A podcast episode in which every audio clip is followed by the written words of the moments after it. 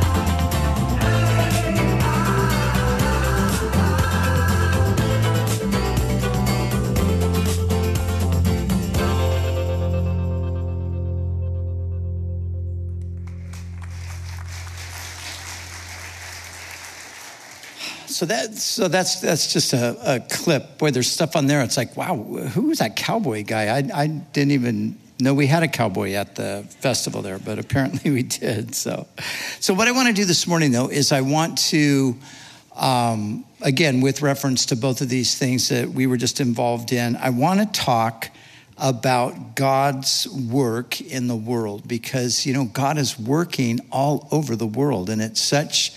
Um, you know, it's a wonderful thing to see what God is doing, to be able to experience it, and, of course, to be part of it.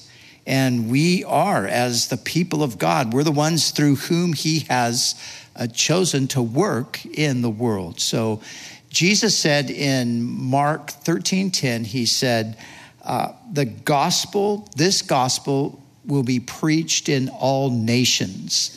And, and once again, that's the mission, if you will, of the church to, to get the gospel to the nations, the gospel being the good news.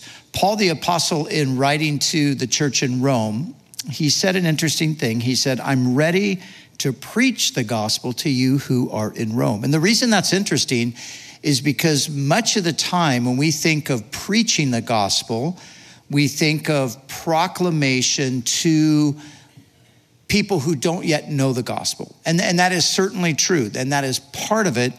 But there's also another uh, thing that would come under that heading of preaching the gospel. And that's what Paul was talking about when he wrote to the Romans. That is where you would um, give to people who have received the gospel, you would, you would help them to understand the full implications of that. So when you think of uh, preaching, which is you know largely what we were engaged in, we're, we're we're preaching the gospel. And so, this, uh, in the first sense, it includes announcing to the world, which means all people, who Christ is, what he's done in his death and resurrection, and how it applies to each and every person. So, that's, that's preaching the gospel. But then the second definition, if you will, is expounding the full implications of the life death and resurrection of Christ to his people, which is the church, so that each member of Christ's body can live fully for the glory of God. And that's what pretty much everything we do, that is what's driving us. That's what's going on behind the scenes. So, with Creation Fest, I want to talk about that first for a moment. We combine both of those things together.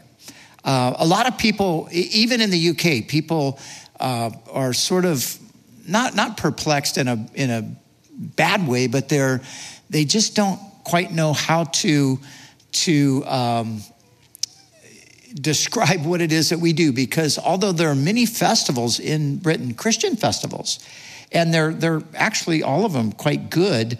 Uh, ours has a kind of a unique feature to it in that we focus on preaching the gospel to unbelievers. So this is a free festival. Now, it's not really free, we have to pay to put it on, but through keeping it free, what it does is it opens the door for anybody and everybody to make their way into it and to hear the gospel. And, and we have heard over and over and over and over again stories about people who maybe they were passing by on the road, they saw a free festival, they were curious about it, or maybe like one uh, couple that we met this week, uh, the festival that they were attending, uh, pagan festival, as a matter of fact, shut down and so somebody told them, well, there's a free festival up the road. Why don't you check that one out? So, you know, instead of hanging out the pagan festival all week, they got to come to the Jesus festival and get saved. And, um, you know, but because it was free, they just, you know, drove right up and walked right in and, and they got to hear the gospel. So, what we're doing is twofold. We, we describe it as it's a Bible week, it's a week where we really focus in on teaching the scripture, but it's also a music festival and an evangelistic opportunity. So uh, every morning, starting with Sunday morning all the way through Friday, um, we spend going through God's word. So, those of you that were here last week, you watched the video. That was me preaching Ephesians chapter one. And we were kicking off the week because throughout the week we taught through Paul's letter to the Ephesians. And, and so I started with that session. And then Monday through Friday, think about this.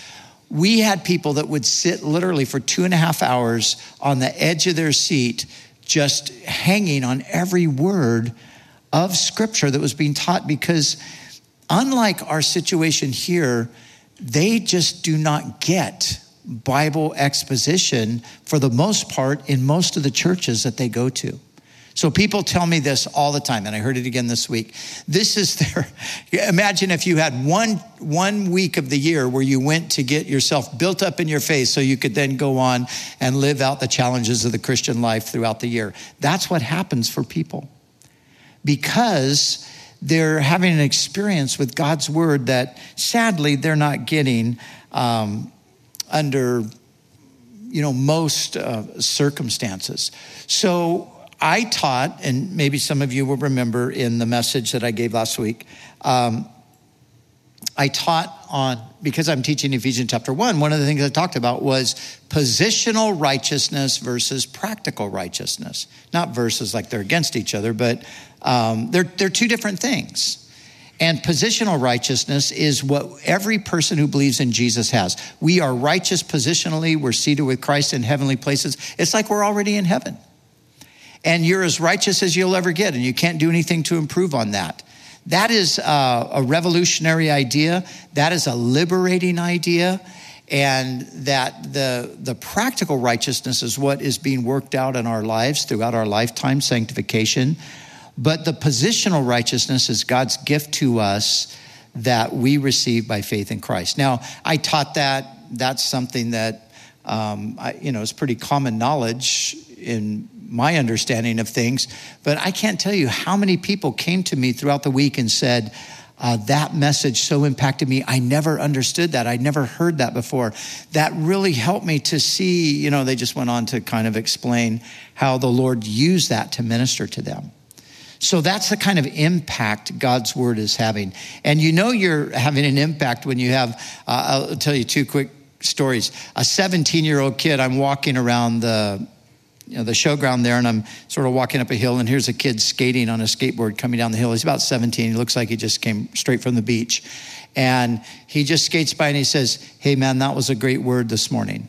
And I thought, okay, wow, 17 year old, good. You know, we want to hit the 17 year olds. But then one even better had a four year old. so I have a friend who, uh, he's part of our festival. He does our apologetics wing for us. His name is Andy Bannister. And uh, he's got a four year old son. Andy wasn't able to be in the Sunday service, but his wife Astrid was there, and she had the, the little guy uh, with her.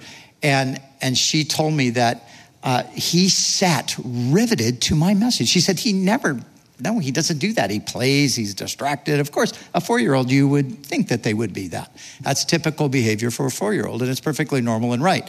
But he sat and he just listened to every word. And Andy told me that he came back to where they were staying and he said, Daddy, uh, the, the preacher, he scratched a man's car. And he talked about how bad he felt for doing something wrong. And some of you are laughing because you remember the story, right? Well, this really impacted this four year old. And he said, Daddy, sometimes I do some I do things wrong too. And and when I confess, though, you forgive me and God forgives me. And Andy said, it's like, I can't believe it. You know, uh, you know, he's a preacher. He goes, he's never said anything about any of my sermons, but, you know, he listens to yours and he's coming back telling me every word you said. So hey, if you can minister to a four year old, I, I feel like I'm on the right track. I'm doing pretty good. So we have the, teaching element. And like I said, then also we have the uh, uh, preaching element. And beside the this thing I described Monday through Friday, you know, the couple of hour session back to back, we have just numerous seminars going on all throughout the the week. And and this this was a very interesting dynamic at this one, and it's just interesting how God puts things together. Now, um, for the first time, as far as I know, there was a pride parade just uh, down the road from where the festival was. That was part of the big pagan festival that it all, it all actually got shut down because of the weather. Um, but you know, this was going on, and we had the BBC contacting us. They wanted to come and talk to us about sexuality and all this stuff. And I just said, you know, I mean, we usually work with the BBC and we have a good relationship with them, but I just thought, no, I don't want to talk about that because I don't want them to pigeonhole us or to get people to think that that's what that's just what we're all about. You know, we're we're about the gospel, and of course that impacts your life sexually, but that's not our focus. So I told them no, BBC couldn't come this year. Um, and what we had done is we had planned to have three speakers. Uh, Christopher Yuan, some of you remember Christopher's been with us here. Uh, a guy named David Bennett and a lady named Patty Height, and they were all sharing on kind of you know same sex life and experience and all, all of this sort of thing. But the interesting thing though was to see how God kind of brought them at this specific time when this pride parade's going on, when the Methodist Church in the UK just unanimously voted to ordain same sex people, you know, people who are living in same sex relationships to ordain them into the ministry and so forth. So this is, you know, like it often is, it's a hot topic in the culture. And, and the Lord really used these guys to speak uh, powerfully from their own experiences of how Christ met them right where they were at and, you know, changed their lives. It was really, really a powerful experience. So there's that teaching component, but then there's the preaching element. So there's always, every single night, we had 70 bands come through this year. There's always music, testimony, gospel preach, people getting saved. And so, one quick story about a salvation, and then another quick story about a healing. So, there was a, a you know, we have to have security. It's a big event, you understand. So, we have to hire a security team. So, one of the security workers, a lady, she came and just through the course of being at her post and uh, having to listen to the preaching and everything, God really touched her. And she opened her heart and she received Jesus. And she told us the story about how she just felt this, like this love just pour over her. And she'd never felt this way before. And she felt so peaceful and she felt so safe. And it was all through listening to someone preach the gospel from the platform and her standing at her post as a security guard and just saying, Yeah, I, I, I, want what that guy's talking about. And then, of course, the Lord used her to connect or used other people to connect with her and to get her um, on track, you know, to, to move ahead with her relationship with the Lord. But, but not only many salvation stories, over 300 salvation stories, but also healings. And this has been an interesting thing because about the last three or four years, there have been miraculous things happening. And it's not because we have a miracle tent or we have, you know, like, a, you know, some sort of a, a person up there performing miracles. It's just God sovereignly doing things in people's lives. So a lady comes to the festival. She has a back injury that's really incapacitated her, but she really wants to come. So she she calls ahead and orders a little, um, you know, little electronic sort of a scooter thing that she can get around on at the festival. And so she gets to the festival, she comes to the camping office to pick up her uh, motorized scooter, and nobody's there to help her at this point. So she decides, well, she's going to shuffle on into the to the auditorium uh, and just kind of see what's happening while she waits for the attendant to get back. So she goes in, she's standing in the midst of a crowd. There's a worship session going on. And as she's standing there worshiping, she said all of a sudden she was just perfectly fine. And she started dancing. She felt so good. And she ended up going back to the, um, the camping counter there and telling them, um, I ordered that I don't need it anymore. God has touched me and healed me, so um, I'll have them pick it up later. And they said, Oh, well, there's another person here who actually really needs one of these and was wondering where to get one. And she said, Oh, just let them have that one. They can borrow it and then they can pick it up later this week. And so that's what happened. So she was touched by the Lord. And there are many other kinds of uh, similar type of stories that we hear over and over again. But, but what God is doing through this festival is He is uh, impacting people all over the nation. And he's doing a unity thing within the church that's really interesting. You know, it, it's amazing how God will do things that you don't plan, but you recognize, like, wow, this would be great if this happened, but you don't really plan it to happen, but God makes it happen. So, one of the things with 2,500 campers, you know, churches, churches will come, the pastor will come, invite a bunch of families from the church, and they'll all come and camp. And so they got a campsite here, and then right across from them, there's another church with a campsite and they're washing their dishes together and they're cooking food and then they're becoming friends and all these churches are getting unified through camping together and they're starting to love one another they're starting to reach out and you know work together for the kingdom and it's just an amazing thing one of the great joys for me is to talk to pastors who will tell us that through the uh, example that we've set over the years. You know, we, we haven't really tried to force people to go in a certain direction, like, hey, you know, you need to do it this way. We've just modeled it. And now we have pastors coming back all the time saying, you know, uh, we taught through and whatever book of the Bible. They'll tell us, you know, we're teaching through books of the Bible now, something that normally people don't do. It's not really common uh, in the UK for this kind of exposition.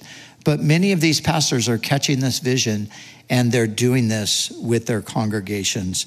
And so that's, um, that's, that's one of the things that is happening, or that's many of the things that are happening through that festival. And we took a team, maybe you remember we prayed for a team up front here. We took our total team ended up being over 100 people because we actually had a team that went just to Creation Fest, and we had a team that went to Creation Fest and then on to the Refresh Conference. The, the second group are flying, they're in the air right now on their way home. And the first group came home a bit earlier. But a wonderful group of people there to help out.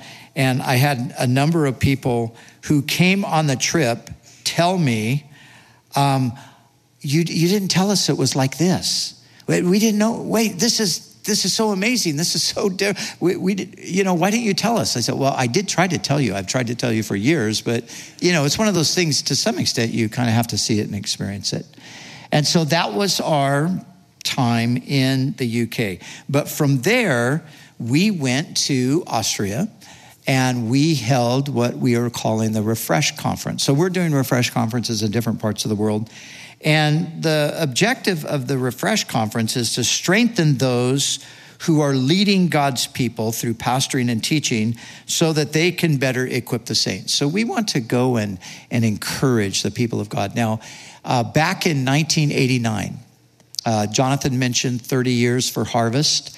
And I didn't think about this till the other day, but so this 30 year thing, it's all kind of coming together because we launched into ministry in Europe 30 years ago as well. So I'm going to show you some uh, slides real quick of the castle and just a little bit of the activity there. But this is a facility, this is a property that, that God uh, brought to Calvary Chapel, Costa Mesa and we purchased this. And in 1989, uh, the, our ministry into Europe began at this place. So I'll step off and just check these photos out.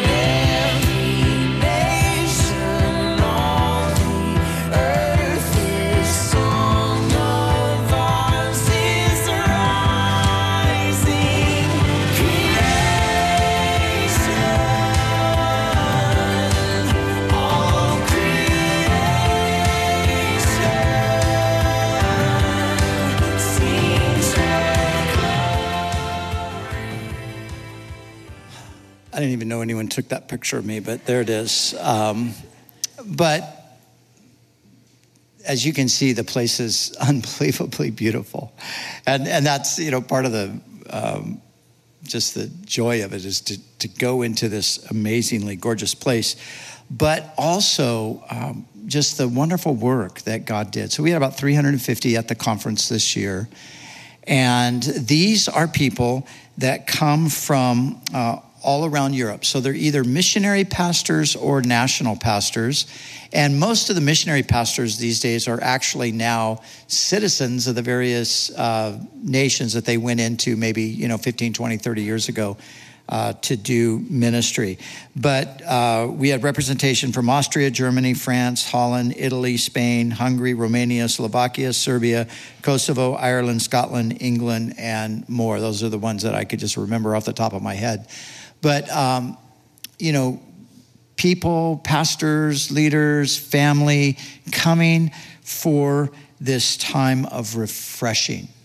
You know, there's that great passage that says, um, it, it, talks about uh, times of refreshing from the presence of the Lord. And that's what we want to bring to them. So, myself and uh, my friends, uh, Pastor Ray Bentley and Pastor Jim Gallagher from Florida, uh, Pastor John Spencer from Florida, uh, Dominic, Pastor Dominic Done from Portland. Uh, we all spent the week, uh, you know, just encouraging, taking, taking people through the Word, but we had great times of worship. And one of the things that the Lord's been directing us in, and we did this this week, it was so powerful. We offered for the people a, uh, a time of prayer that we called a, a, a prophetic prayer time. And what that meant was, you know, in um, 1 Corinthians 14, the Apostle Paul describes prophecy as this those who prophesy speak edification, they speak encouragement, they speak comfort to people. And so, what we did is we set up these prayer times where you had to actually sign up uh, to be prayed for. And we took a two and a half hour period of time and over three days, Tuesday, Wednesday, and Thursday, we prayed. And we prayed for almost everybody that was there that, you know, wanted to be prayed for. But it's a time where you just say, you know, don't tell us a word. We're going to pray over you and just we're going to uh, trust the Lord to lead and to, to speak. So the prophetic part is you're trusting God's going to give you words to say and encouragement to impart that that's going to really be directly from him about their situations. So this one guy tells me this. It was kind of a funny story. He said, "You know, I heard about this and he said, and and I'm okay with prophecy and he said, "You know, but I always whenever I've experienced prophecy, it's been the spontaneous thing. So he said, when I heard that it's going to be a schedule and you got to sign up, I thought, oh, yeah, right. God's going to just show up at the scheduled time, right? And, you know, so we're going to force God into this. Uh, so he, he, you know, he was a bit apprehensive. He didn't really want to do it. But I think his wife finally said, come on, we need to get that prayer. So he told me that he sat down and one of the people who was praying over him just began to speak and said, I, I see a wheelbarrow and I see the, like, like a lot of frantic activity. And he said he just about fell out of his chair because that last week, that was his life. He's just rolling a wheelbarrow back and forth in his garden, doing all this laborious stuff. And it was kind of just a picture of how he was feeling um, like he's laboring to the point of exhaustion, but nothing's happening. But anyway, God just took that word and really spoke so powerfully into his life. And so we had that uh, aspect of things happening, and we just had so many great moments where you just sense God is really speaking to everyone. I gave a message on resting and um, it's funny the way things work out sometimes because I was scheduled to teach and I didn't really have a, a particular message. I just, you know, kind of thinking through and praying through some things. And Cheryl's like, you know, you need to speak on rest. And she gives me all these points. And I said, well, that's great. You know, why don't you speak on it since you're the one who knows what should be said? And I'm sitting here kind of clueless. And then, you know, she left the room and I was sitting there. And that, that came back. And I thought, you know, she had something there. So, anyway, I ended up speaking on that and just the rest that we have in Christ. And it was amazing how many people said, you know, that was the word I needed to hear. I came here to, to just be told that I can rest and God's okay. And He wants me to rest, actually. So, anyway, those, those were just some of the highlights. But one, one thing I want to tell you that I didn't even know, I found this out. So, I've been involved in 1989, August of 1989, Cheryl and I, with Pastor Chuck and Kay, and with our two older children and our baby daughter, who was three months old at the time, Kelsey, who's 30 now, um, we went to the castle and I met a young couple there, and they were from what was then Yugoslavia, from a little village named Baisha. And they asked me, Would you come here and see if God might want to do something? So that, that was August of 89. In May of 1990, I went, I took a team, and that was the first church plant into Eastern Europe, which now has resulted in over 200 churches being planted over the past 30 years. But here's what I didn't know. So we, so we start, it kind of dawned on all of us there like, oh, wow, this is the 30th year. We were talking about that. And then as, as you know, we mentioned with uh, Harvest, you know, the 30th year, it's like, man, God in 1989, you know, the Lord just was there was something happening that year that has resulted in so much fruit. But one thing that happened that I was unaware of until this past week, and I think I pretty much know everything about what's happened over there. Well, John Chubik, who's our missions pastor, he told this story, and it shocked me because I didn't know about it. He said in, in April of 1989, so when the church purchased that that facility it was kind of dilapidated. So Pastor Chuck would send over these construction teams, just these groups of guys who wanted to go over and help, uh, you know, bring it up to date and uh, all of that. Uh, so they, they would go over plumbers and carpenters and electricians and all that, and they would just spend a few weeks working over there. So John Chubik was there. He was part of the construction crew. He was a carpenter. And a guy named Rod Thompson. You guys, some of you know Rod because he's spoken for us before here. Uh, Rod was a plumber, and then there were some others. So there were about 40 guys there. And one night, late at night, there was a knock on the door, and they open the door, and there's just this guy standing there. And this guy's from Denmark, and he tells this story. He's, he's, a, he's an evangelist. Now, this is back before the Iron Curtain ever fell.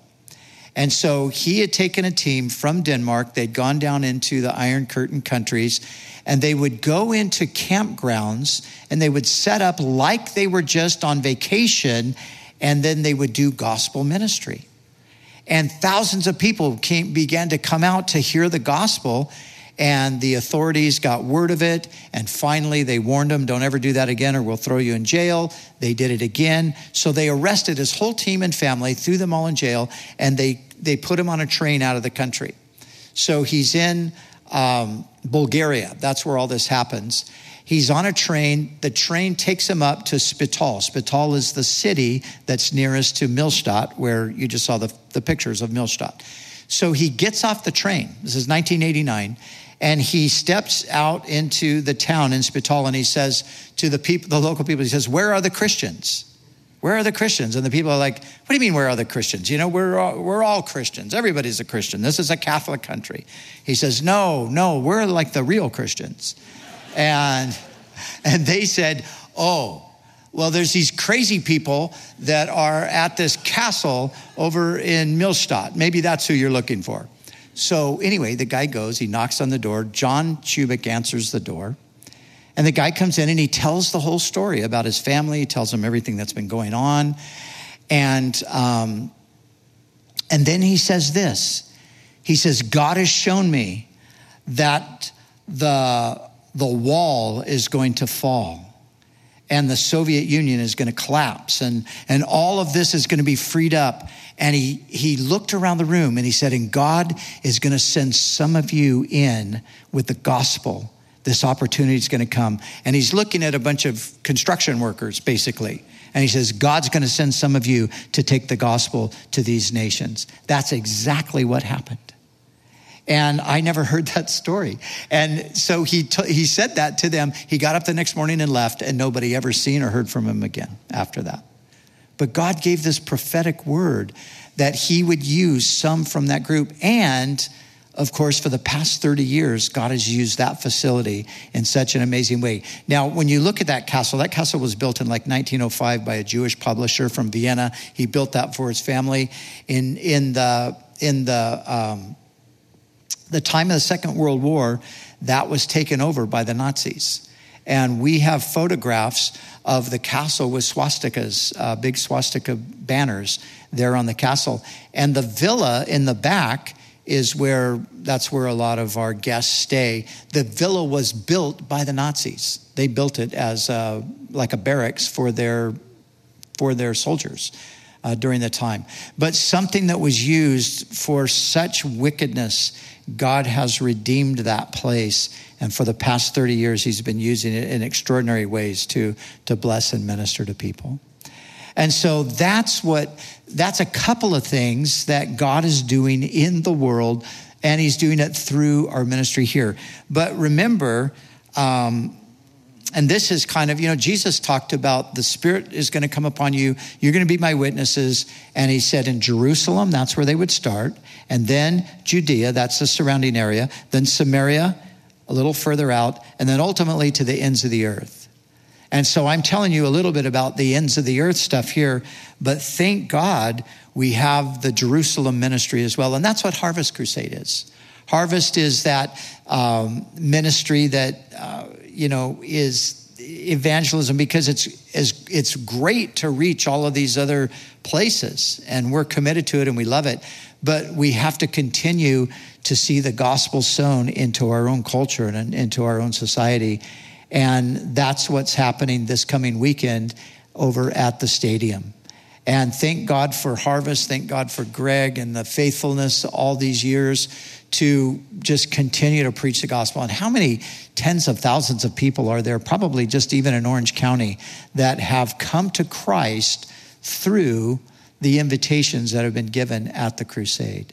So it's like a you know, as, as we think about God's work in the world and as we think about the gospel going to all the nations, and we think about our part in it. So we all have a part. And, you know, we're on a trajectory toward the, you know, the return of Jesus someday. And we don't know when he's coming. But we have this time and this place where our lives are, we have the opportunity to serve Christ. And we to proclaim the gospel to the to those who haven't heard it and to build up in the faith those who have received it. You know i was reading a book this past week um, written by uh, athanasius. Athanasius was a, a early church leader. He was the one who contended with a man named arius over the, the Arian heresy is the heresy that the Jehovah's Witnesses have embraced, where there's a denial of the deity of Jesus and a denial of the Trinity. And anyway, Athanasius was the, the person who um, really defended the, the faith and, and defeated the heresy of Arius. But I'm, I'm reading a book. He wrote a book in, I think it's 319, on 319, like 1700 years ago, on um, the incarnation. The book is called The Incarnation. It talks about the incarnation, talks about the death and the resurrection of Jesus, and then it's a it's a response to the Jewish arguments, a response to the Gentile arguments. But anyway, all that to say, I'm I'm reading this book and I am so astounded at his biblical knowledge. I mean, this guy knows the Bible like the back of his hand. It's and and all of his arguments and presentations are so strongly rooted in Scripture. But here's my point my point is that as I'm reading that, I'm thinking, wow, that was in the first three or four centuries of the church. And here we are, all those centuries later, on the same mission that Athanasius was on the mission to get the gospel to people. And I would just say this to you today let's not miss any opportunity that God has for us because as we read there that just that one verse in mark the gospel must be preached to all the nations. And guess what? The church is the means through which god does that. He's the that's the primary means. Of course god can do things any way he wants but he's chosen the church as his instrument which means he's chosen you and he's chosen me. And so may we be those who would just say lord here i am use me do something with me. And whatever it is, there's all different kinds of things that uh, God has for us to do, but it's all ultimately for the same purpose. We're all working together for the, for the same purpose, and that's to see the advancing of the kingdom of Christ, that Jesus would become Lord over people's lives, and that their lives would be transformed from rebellious, uh, sinful lives to lives that are submitted to Him and living for His glory and uh, honoring Him. And that's what all of this that we do is all about. That's why we do it. And uh, what a privilege to be able to serve Christ in these days. So thank you, Lord, for your faithfulness. Thank you, Lord, that you use us, you use people. And Lord, that you're on mission. You're always on mission, seeking to save the lost, seeking and saving the lost. And Lord, thank you that you've called us alongside. You've invited us into a uh, partnership with you, a co laboring, as your word says, with you in your field. And so, Lord, we pray for all those things that we just experienced over the past couple of weeks. We pray for every seed that was planted in the hearts of people. Lord, that the Spirit would water it and that it would ultimately bring forth fruit. We pray for all the new life that was birthed we pray for every person who is a new creation in Christ now, that you would get them established in the faith. We pray for every person who's out serving you, giving themselves, giving their lives out maybe on the foreign field or within their own uh, national and cultural context. Lord, strengthen and bless them so that they might glorify you, that you might be uh, magnified and honored and exalted through those ministries. And Lord, we pray for the outreach next week right here locally. We thank you for the 30 years of ministry. We pray, Lord, for the harvest team. We pray for the event. We pray for people that have been invited. Uh, Lord, we pray that once again you'd fill that stadium with people um, and that your word would go forth in power to change people's eternal destinies, to change people's lives for the good forever. And Lord, we pray a special blessing upon Greg. We pray as he goes into the week, as, as he's preparing uh, to give the word. Lord, may he speak as the oracle of God. May you be pleading with and appealing with people uh, through Greg to be reconciled to you.